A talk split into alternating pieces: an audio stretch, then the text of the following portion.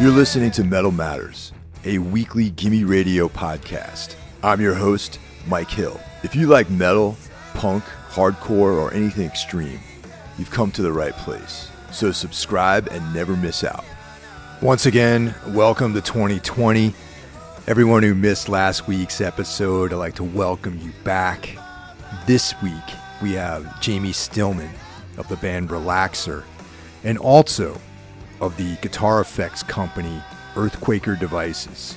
Jamie and I talk about the band and its um, you know, genesis from some of his former bands, a band that I quite like called Party of Helicopters, and also uh, the fascinating story of this very cool effects company, Earthquaker Devices, and um, you know that's the kind of thing I'm really interested in. I like uh, people who come out of the DIY scene and apply that ethic to something that is a little bit more legit as like a legitimate business making electronic devices such as the aforementioned Earthquaker devices. I caught up with Jamie when uh, Relaxer played at St. Vitus.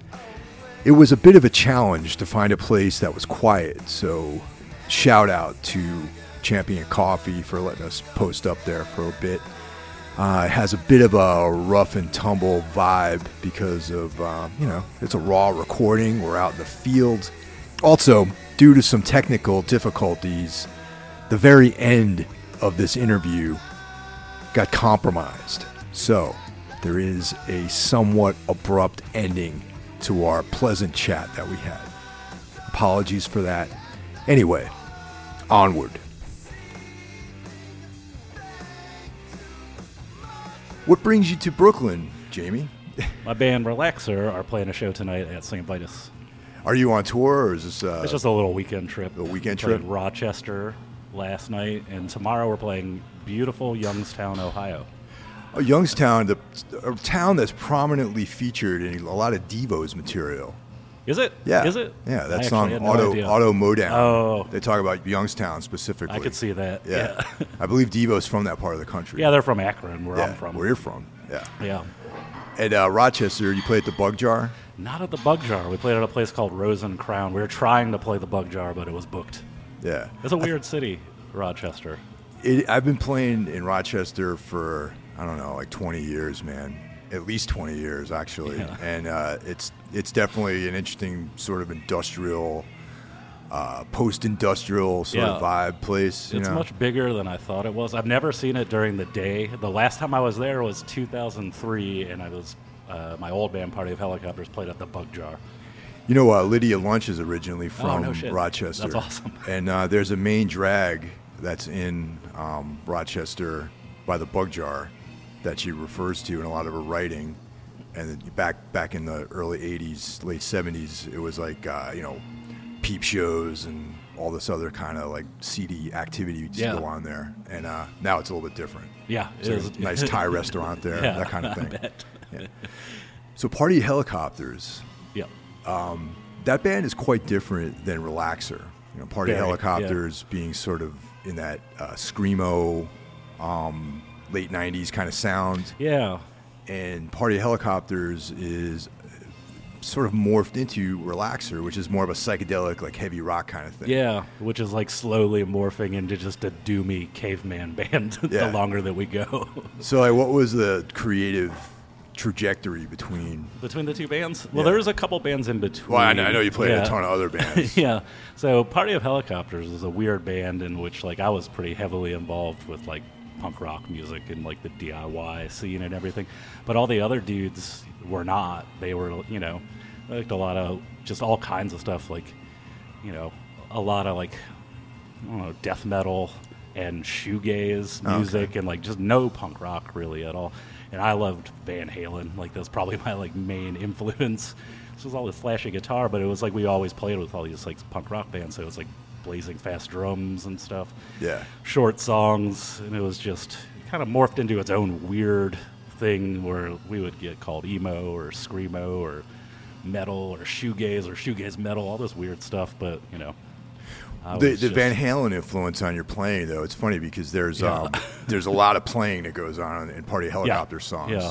and uh, There was, you know, there was a couple of bands that kind of played around with that style. Like a Hot Cross comes to mind. Yeah. Like they have like the kind of noodly guitar things Mhm. going on. But I was like, man, that dude's like, you know, A you lot of say Van, pull-offs. Van, a lot of pull-offs. Exactly. You know, it's a lot of Van Halen Pull-offs, esque kind of things. Slides. Yep. A lot of dive bombs. Yeah. And as I gotten older, my hands are slower, so I can't really do as many of them. But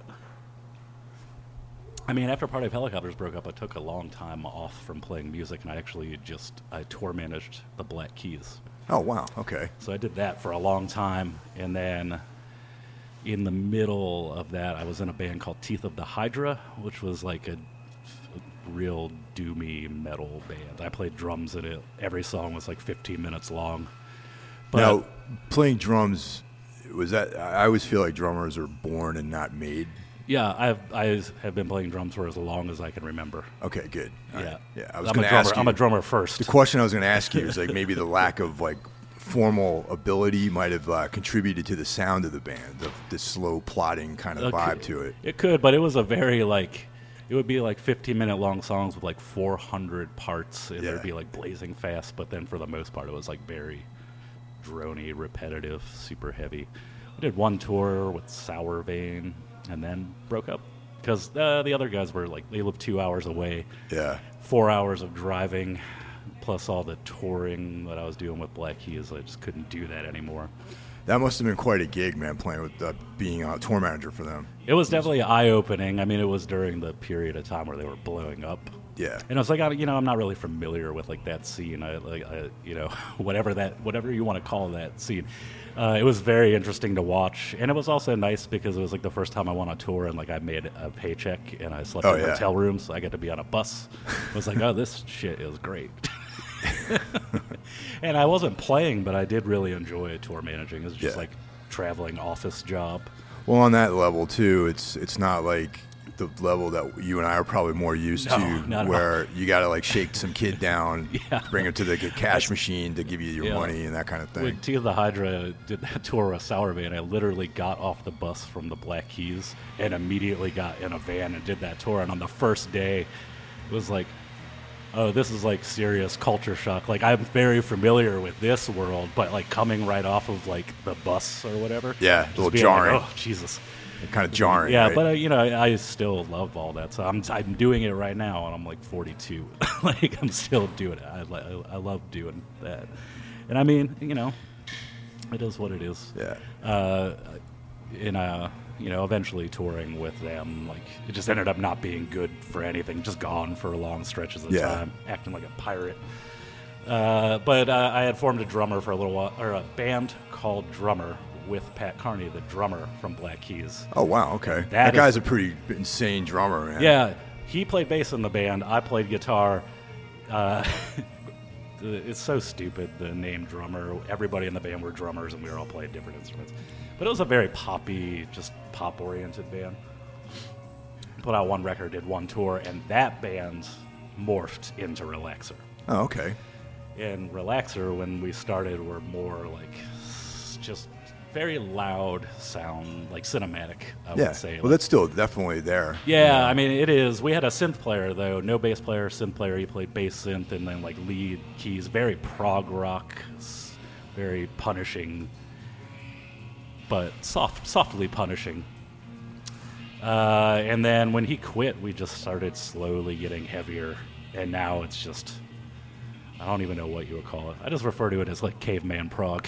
Yeah, I would. There's a, there's like um like a hard rock vibe to it. I Definitely a hard rock. Yeah, and- Definitely a and, hard rock uh, vibe. uh, you know, as opposed to just like straight brutality. Yeah, you know, there's definitely. there's like a you know, like a hard rock, Pink Floyd, possibly, um, sort of element to it. Accurate. You know, and um, real quick though, shout out to Champion Coffee, uh, Manhattan Avenue, Greenpoint for. We're doing this interview here at Champion Coffee, and Mm-hmm. Yeah. uh, you know there's a lot of background noise. There's Roxy music in the background. Yep. So Delicious so coffee, though. Who knows what's gonna the next selection is gonna be? Yeah. Anyway, so when did Earthquaker devices come into existence, and Uh, how did it come into existence? It actually like amidst all this activity, you know. Yeah. um, it's 2005.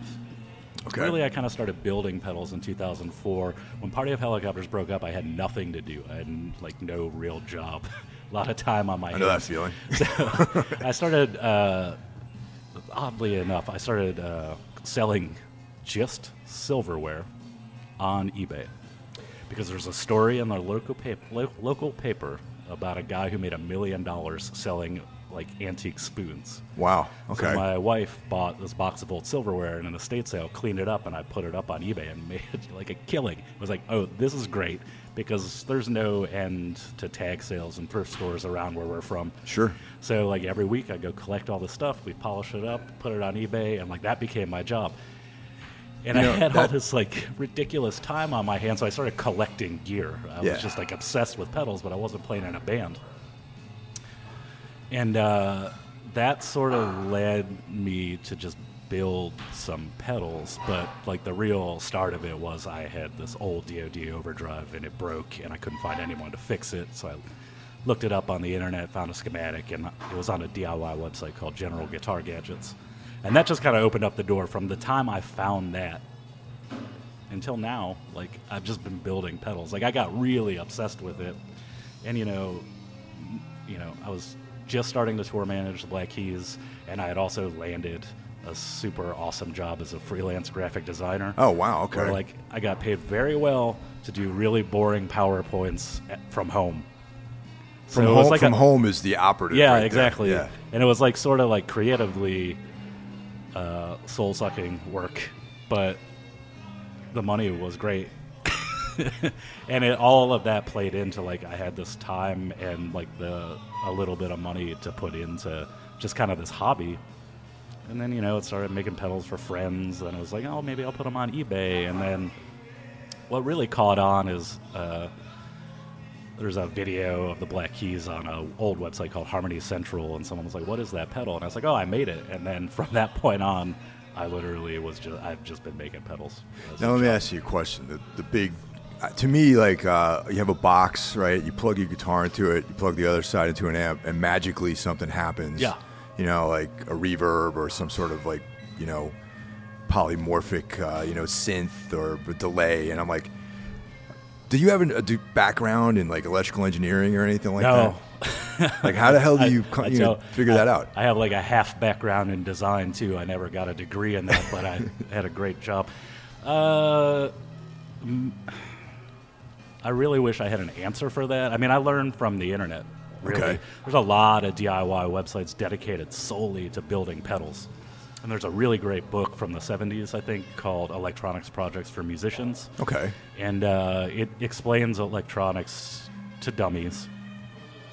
And I really everything I learned started with that. I still have to go like I'll get stuck sometimes. I'll go back and like just Google stuff. You know, I can. But something resonated there. Like I've always been a tinkerer. Like even as a kid, like I would take apart like my grandparents' furniture and put it back together. I built model rockets. Like used to tinker with old cars and stuff. I've just always been like that. Uh, and it i don't know it combines like and you know graphic design playing guitar being the tinker it kind of combines all of that stuff into one little package i think Yeah, because I I think guitarists in general, like you know, if you play a stringed instrument that has electrics, electronics involved, like you're you're naturally curious about tinkering. Like I mean, every Yeah. guitar player I know is like taking apart a guitar, Yeah. like trying to change the pickups. and I, I was definitely one of those people. I'm like, I, you know, I was the only, I was a kid in the neighborhood that had like the eight track, so I would record everyone's bands and stuff. Yeah.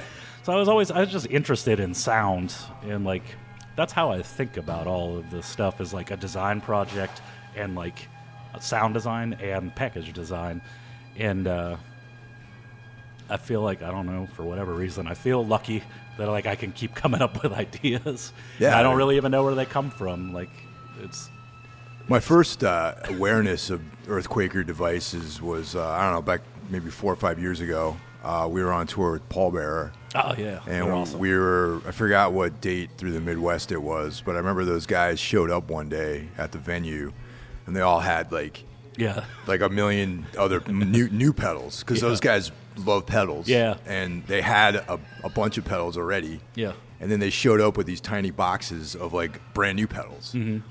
And I was like, "What's this all about? Where do you guys get all these? Do you like, uh, you know, rob like a music store or something like that, or they fall off a truck, or what's the deal?" So they, that's when I became aware of the Earthquaker devices Ah, because cool. they told me all about it. So I was like, "Oh, this is cool." Then you know, the rest of the tour was those guys like figuring out how to use everything. And, Yeah. like every night, there was like, "Whoa, there's like this big washy reverb out of nowhere, man. Yeah. You know. We just play with them about a month ago. They are experts at it now. Oh, good. I'm glad to hear it. Yeah, definitely. Yeah, I mean they're they're they're a pretty great band, and Yeah, I love them. that that tour was a lot of fun. They're they're pretty cool guys to yeah. hang out with. Yeah, yeah, they're super cool. So it feels like recently there's been like um, you know more more of like a higher profile Yeah. for the company, Yeah, right? And because I, I think I think actually Dean Delray, the podcaster. Yeah. Do you know him personally? I do. Okay, yeah, because that's that's I did his podcast very early on. Oh, right on, man. Yeah. like, I'm trying to think if I actually heard the episode you did with him, but I remember on uh, he mentioned Earthquaker devices Yeah. because I, I don't listen to it regularly, Uh huh. but um, you know, here and there. I'll, Yeah, we used to advertise on his show. We did for like two years straight. oh wow. Uh, I can't remember how we met Dean. I gotta be honest with you, but Dean kind of opened like uh, my wife and I, uh, Julie. You know, we run the company. Uh, love stand-up comedy. Sure. And like, I'm way into the history of it, and I really wanted to see the comedy store. And Dean was like, "I'll give you a tour."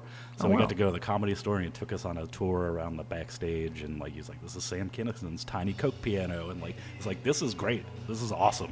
It was super cool." And that night, Marc Maron was like, you know, he had like a 15 minute spot, and he's like, and we love that podcast. He's like, I'll introduce you to Marc. And Oh, wow. like, we met met him, and everything was fucking amazing. And then I, you know, did his show, and then yeah, we advertised on his show, and we advertised on uh, What the Fuck, and it was like it was super cool to have an in into that world. Yeah.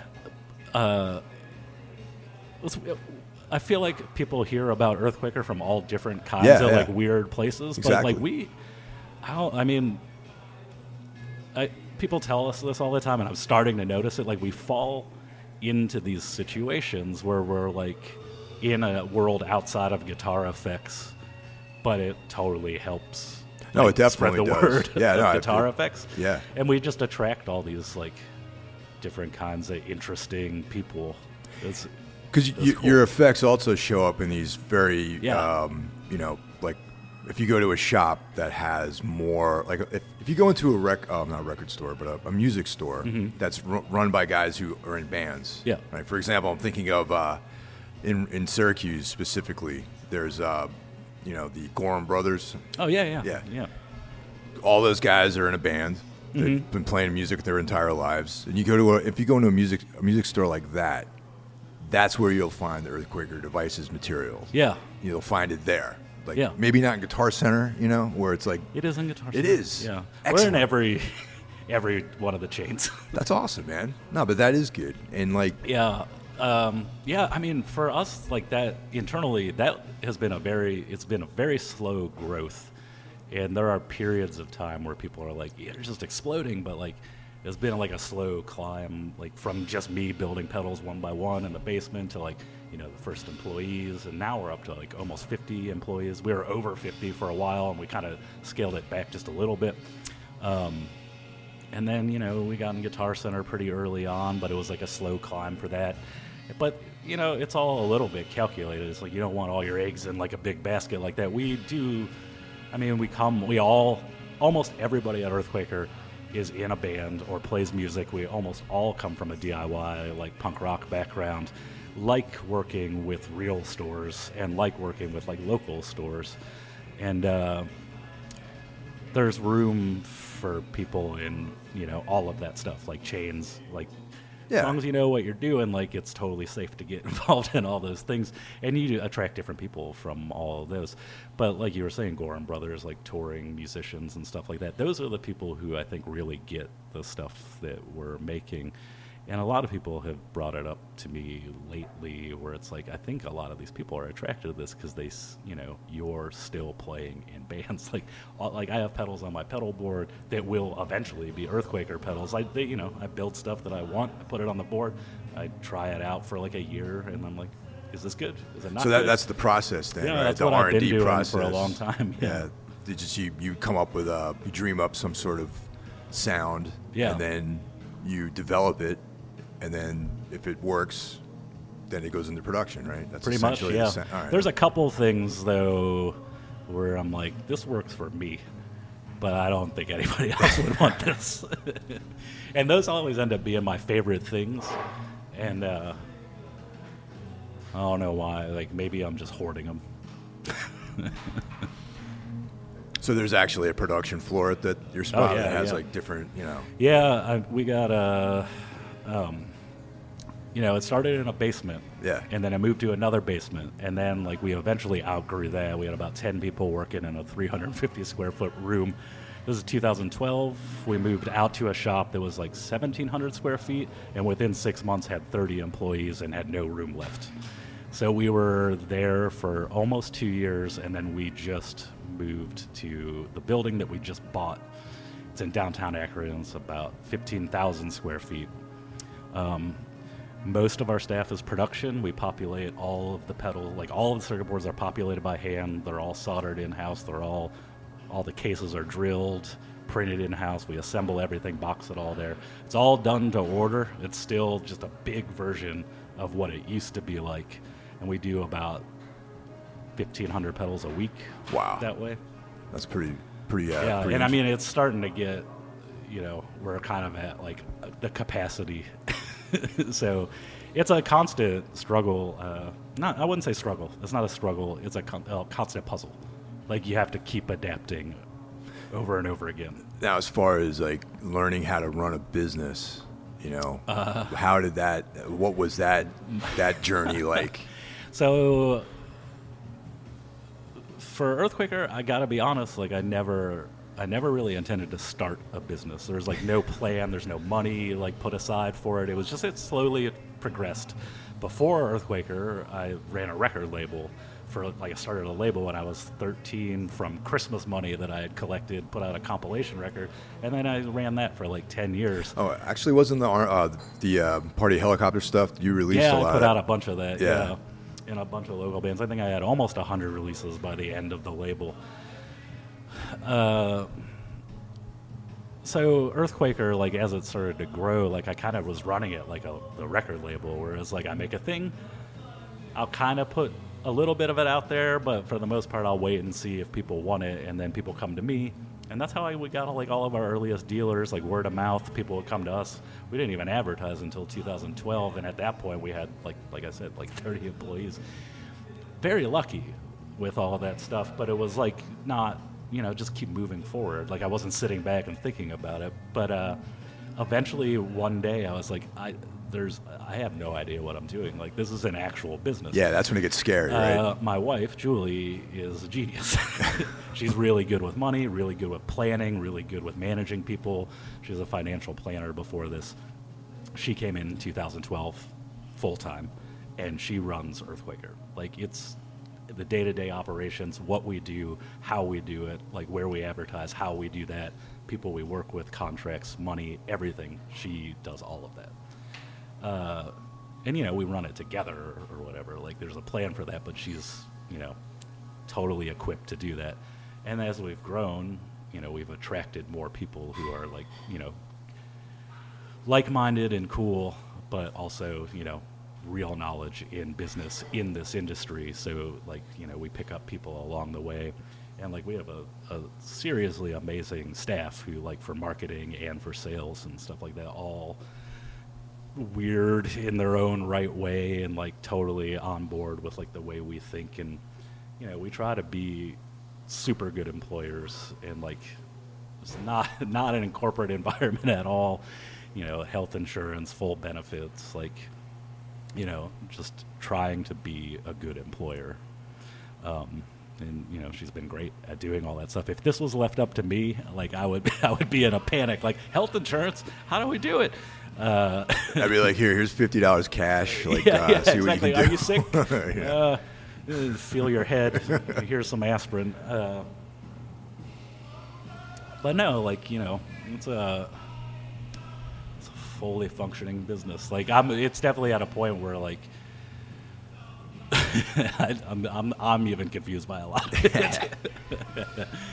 who does the artwork So I did the artwork on everything up to 2012. Okay. And then we have a, a friend and a former employee, really, Matt Horak. His first pedal that he did the artwork on was the Depths, and he does the illustration, and I do the layout for the pedals. Um, and he has done pretty much every pedal since then, but he got hired by Marvel Comics. Oh wow. And so he- does he live out here now? or- No, no, he lives in Akron, and he, he kept his uh, illustration office in Earthquaker. So he comes in from like midnight till 6 a.m. and draws like Spider-Man, Deadpool, Punisher. that's crazy. Uh, for Marvel. What's the guy's name again? Matt Horak. Dude, I because I, you know I'm, I'm a comic book fan. Oh, cool. So I, I gotta look and see if, if I have any any issues. Yeah, his first he- thing was the Covenant with Rob Liefeld. Yeah, that was okay. the first thing he did, Yeah. and then uh, it kind of took off from there.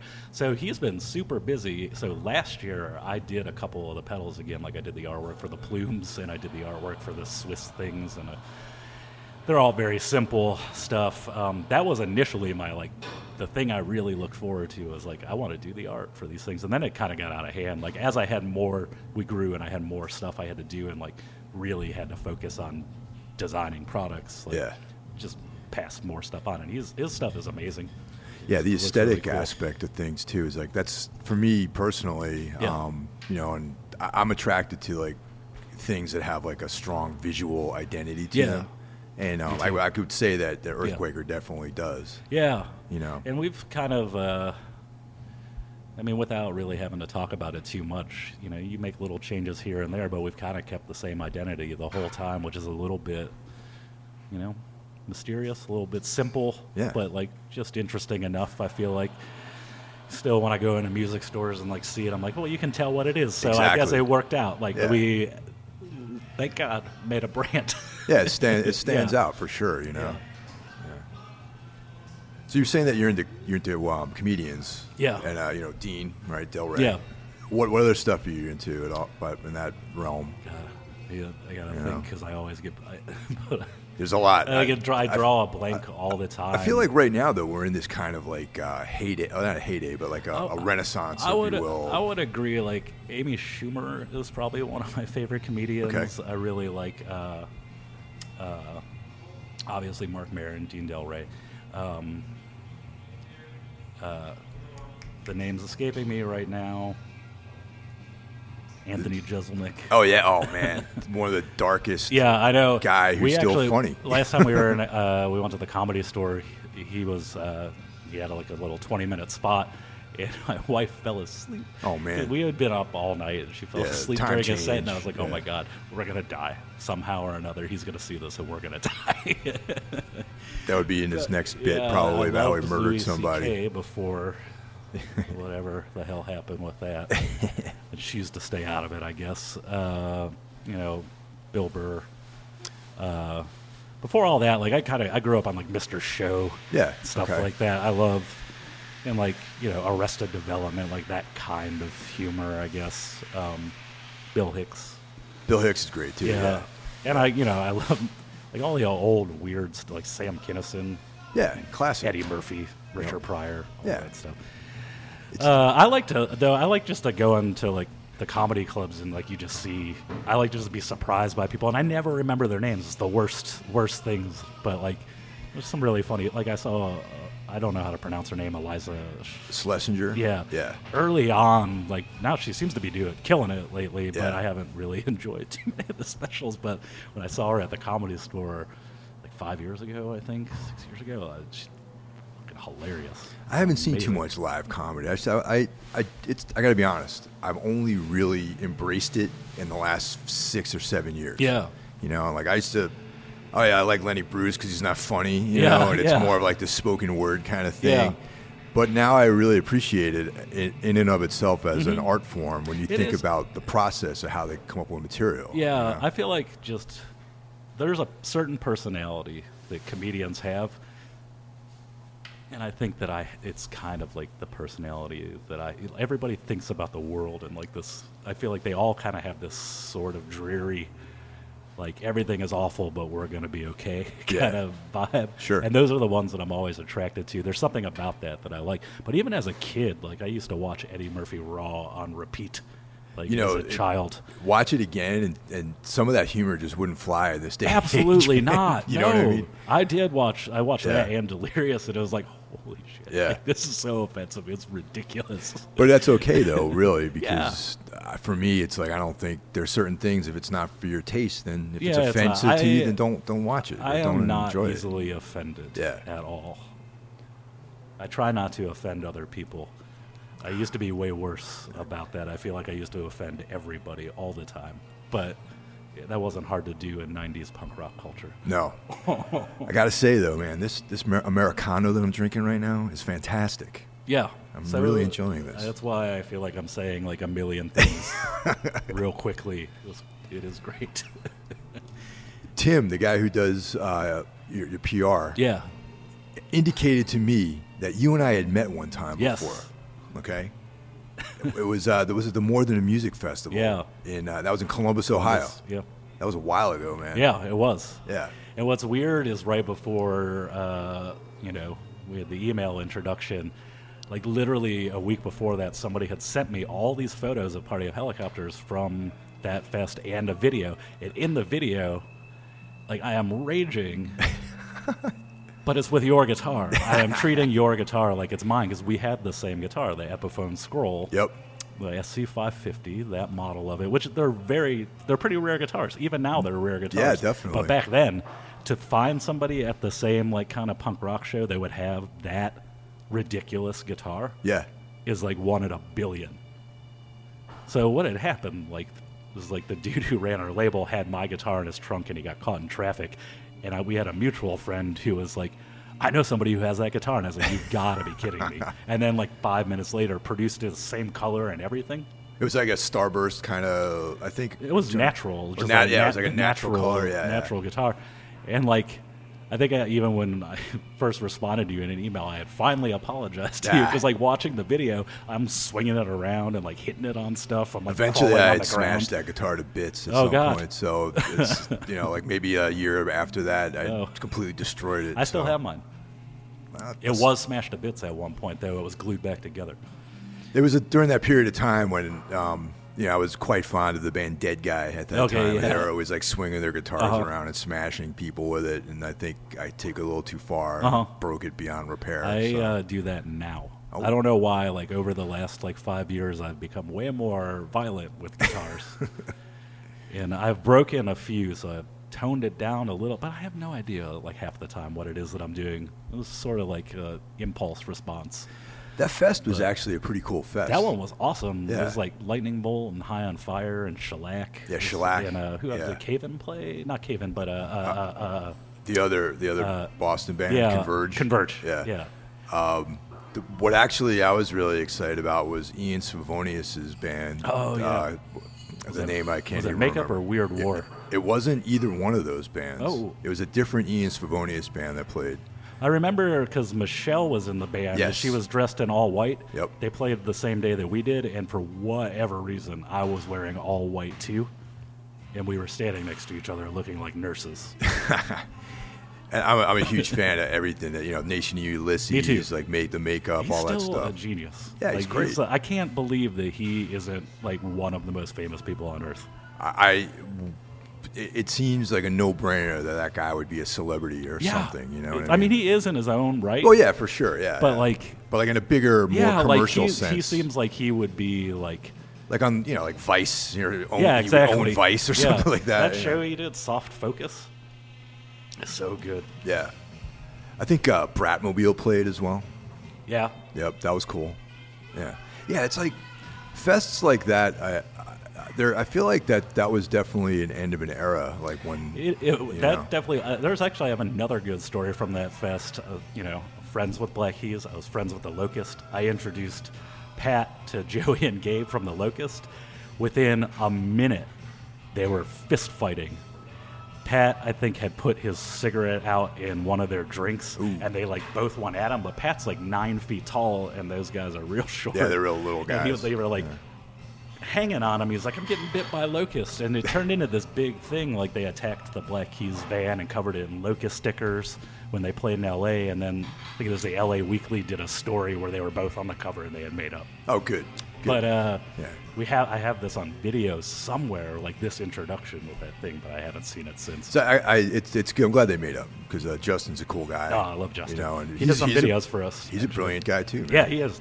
I was like, uh, I kind of fallen out of that whole thing for a little while, and then like just checked back in like a few years ago, like what's going on with like the San Diego thing. I used to love all of those. Ba- Antioch Arrow and Heroin were like two of my favorite bands ever, and I love the Locust too, and like all the stuff that he did.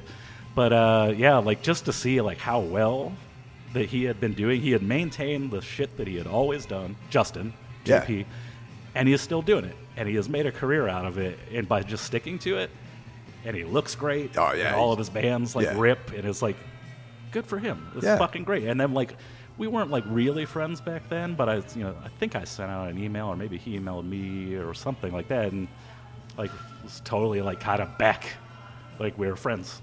It was cool. And then we've done some videos. He's Did he do the video for like the, the music video or or, Uh, or did, I think we did like a we do like a Earthquaker does a series. Yeah, of I've seen videos. There's like a show us your junk where people show us the gear they have, and then bored to death where they show the pedal boards. And he did a bored to death, I think, showed us his like live rig. Yeah, I, I I was always like that screamo San Diego thing. I'm Yeah. a fan of the music, but I was never really part of. It. Well, like, it was like a cult. Yeah, like yeah. that was the thing. I mean, I feel like I was just kind of skipping around that. It was like we had we were like from Kent, Ohio, which is like backwoods. Oh, I know, I know where Kent. I've been to Kent, Ohio, Yeah. twice actually. Oh, wow. In the last uh, for what? oh, just that's one of those towns you play, man. Yeah, exactly. like that- Well, we started doing like punk rock shows there, and like we didn't have like we were just weird people who were into like punk rock. It was all different kinds of people. Like, you know, we had no problem with like a straight edge hardcore band and like you know a band that sounded like Sonic Youth, and then like a total. Totally offensive joke band, all being on the same bill together. No one cared. There was no politics in that scene. Yeah. There was no unified code. But then, like, every city at that time had their own thing like that. And San feel like- Diego's was like very flashy and in your face. Yep. And it was like ripe for us to be like, mm, that's sketchy. But then you meet them and be like, well, we're all on the same page. Totally. So it was like we didn't get it from afar, and then by the end of it, we're like, man, we could have been friends the whole time. Yeah, there was um, we played in Kent, Ohio, a couple years ago. We were on tour at Crowbar. Crowbar. Yeah. Oh, and, wow. uh, we played there at some spot. At uh, you probably you played at a uh, Outpost. that could be it. Yeah, I, I was trying kind of big place out in the middle of nowhere. It's fairly big, and it's out in the middle of nowhere. Like junky It, it looks like the kind of place like like um, Le- Leatherface would like hang out at. Kind Yeah. of, you know what I mean? Yes. It has like we we pulled up and and I remember during the day, and I was just like, there's like a bar you go in, Uh-huh. and it was like. You know, I felt like uh, you know we were gonna get abducted or something like Yeah, that. You know? yeah, no, that was actually that's where Party of Helicopters played our first last show. Oh, okay. Oh, so it's got like some. it's been some there forever. then. It's been All there right. forever. Yeah. it's been a number of different things to. And just just last summer, we were, we were back there Mm-hmm. on our own playing. Uh, we were on the short tour to go out to Denver to play this fest out there, and uh, that was the first first gig was in Kent, Ohio. it's like on a Monday night. Yeah, I mean that place does really well with heavy shows. We've been playing there. yeah, it's a, it's a you know it's a Yeah. definitely the one thing I and whenever I think of Kent and I think of Akron, I think of this sandwich shop that I believe is in Akron, Ohio, and they have. Uh, you know specific names for these different sandwiches. Oh yeah, Zubs, Zugs, uh, Zubs, Zubs. Yeah. yeah. And late, I didn't, I did, I personally didn't eat anything from there, but we went after one of the, it was a the crowbar gig, Mm-hmm. and the guy who was doing merch for us got some sandwich that was like literally like a sandwich made out of two sandwiches. Yeah. It was like grilled cheese, two grilled cheese sandwiches with the buns, and there was meat in the middle. And that was like a pretty, uh, pretty intense like offering. I thought. Yeah, you know. those are uh, friends of ours, Mario and Tiffany. They own a lot of businesses around there. Like they're all like that style. They just opened a uh, macaroni and cheese restaurant Wow, called man. Cheese and Chongs. cheese and chives. And that's, I mean, it's stoner macaroni and cheese. I feel like is just ridiculous stuff. it's uh, it li- that's that place is a block from my house. Oh, I cool. live right around the corner. yeah, it's a nice looking town, definitely. It is. I mean, that area, like Highland Square, is like if you live in Akron, that's probably where you want to live. Yeah. Because otherwise, there's not a lot going on. there, there was a kid that was on that tour with us in our little entourage of people, he, he lived in Akron briefly. Oh. And he moved there to, to be in a band with somebody. And I was like, that's interesting, man. You know, Yeah. I, Akron, I wouldn't. I feel like in towns like that, like if yeah, there's tons of bands from everywhere, but Mm-hmm. usually it's like you you're from that area and you know your friend and these are your friends or from neighboring towns, but that's not necessarily a town that I would move to to start something. You know what I mean? No, absolutely not. Yeah. Like it's kind of a place where like I feel like if you you had to grow up around Right, there, exactly, and you someone, knew yeah. how to make your way there. Yeah. But like if you know, for us at Earthquaker, it is a fucking great place to have a business. Like it's, I mean, the city is very supportive with us. It's so cheap. There's no end to real estate. Yeah. in it because it, you know, it's a former like automotive, like industrial Right, town. yeah, like Tires is what it was known for. It used to be a huge, like, really well off city. And then they moved it all overseas and like just abandoned the factories. It's like just all all abandoned. So, you know, you got a lot of buildings to choose from. But I mean, it's been it's coming around. They're building it up. Like there's a lot of cool stuff happening there now. Uh, for being in bands, it's amazing. Yeah, because practice it's so, spaces, Yeah, yeah. practice spaces. It's so cheap. Like that's why Party of Helicopters and my other bands toured so much. We would you could live in an amazing house and pay seventy dollars a month in rent and utilities, no problems. Like from like the '90s all the way to like the end of the 2000s. Like Wow. it didn't matter. Big, huge houses that were like beautiful. Pay nothing to live there. We are within like six to eight hours of every major city on the East Coast. So like, you know, you could do a weekend like Chicago, Milwaukee, Detroit. It's like great for touring. Uh, yeah, there's like a lot of super creative people there. Kent State University is a really good art school and fashion design, so it attracted a lot of really interesting people. So I don't know, it was cool. Growing So uh, we're winding at the time of this interview. We're winding down 2019. So, Yeah. are there any any big big things happening in 2020 for uh, for this company, or Uh, you got any any unveiling, any new effects, or yeah, well, in the past year, we weren't so busy with new releases. We were kind of concentrating on like just internal Sure. things to fix. Um, but one thing we did last year that was super cool is we did kind of an Earthquaker tour. oh wow, uh, where we like brought our pedal boards around, and it was four bands. We did it in Japan, so it was my band Relaxer and uh, one of our demo artists, Lisa Bella Donna, from the U.S. and then from Japan it was Boris. Mm-hmm. Oh, wow. And Crypt City, and we did five dates.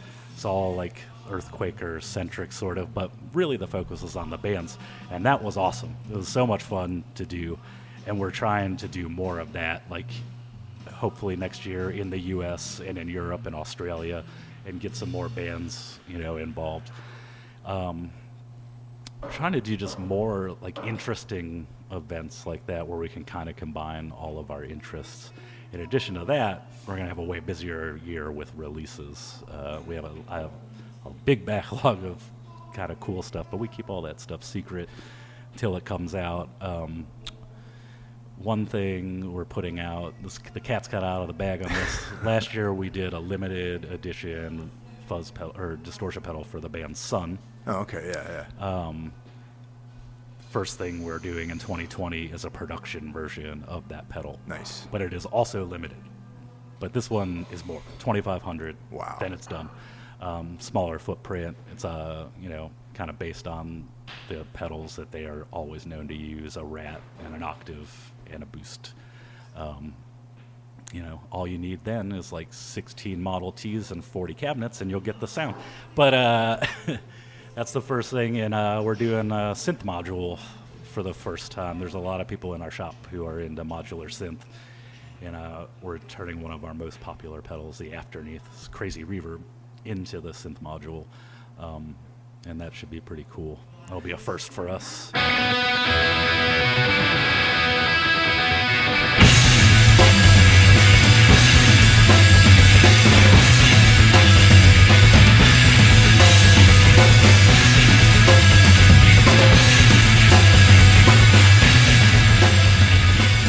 Well, that's it for this week's episode of Metal Matters, a Gimme Radio weekly podcast. Tune in next week and see what we have in store for you.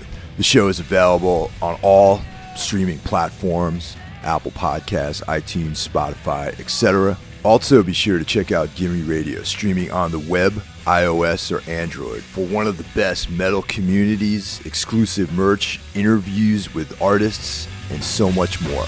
I'll catch you guys next week. Take care.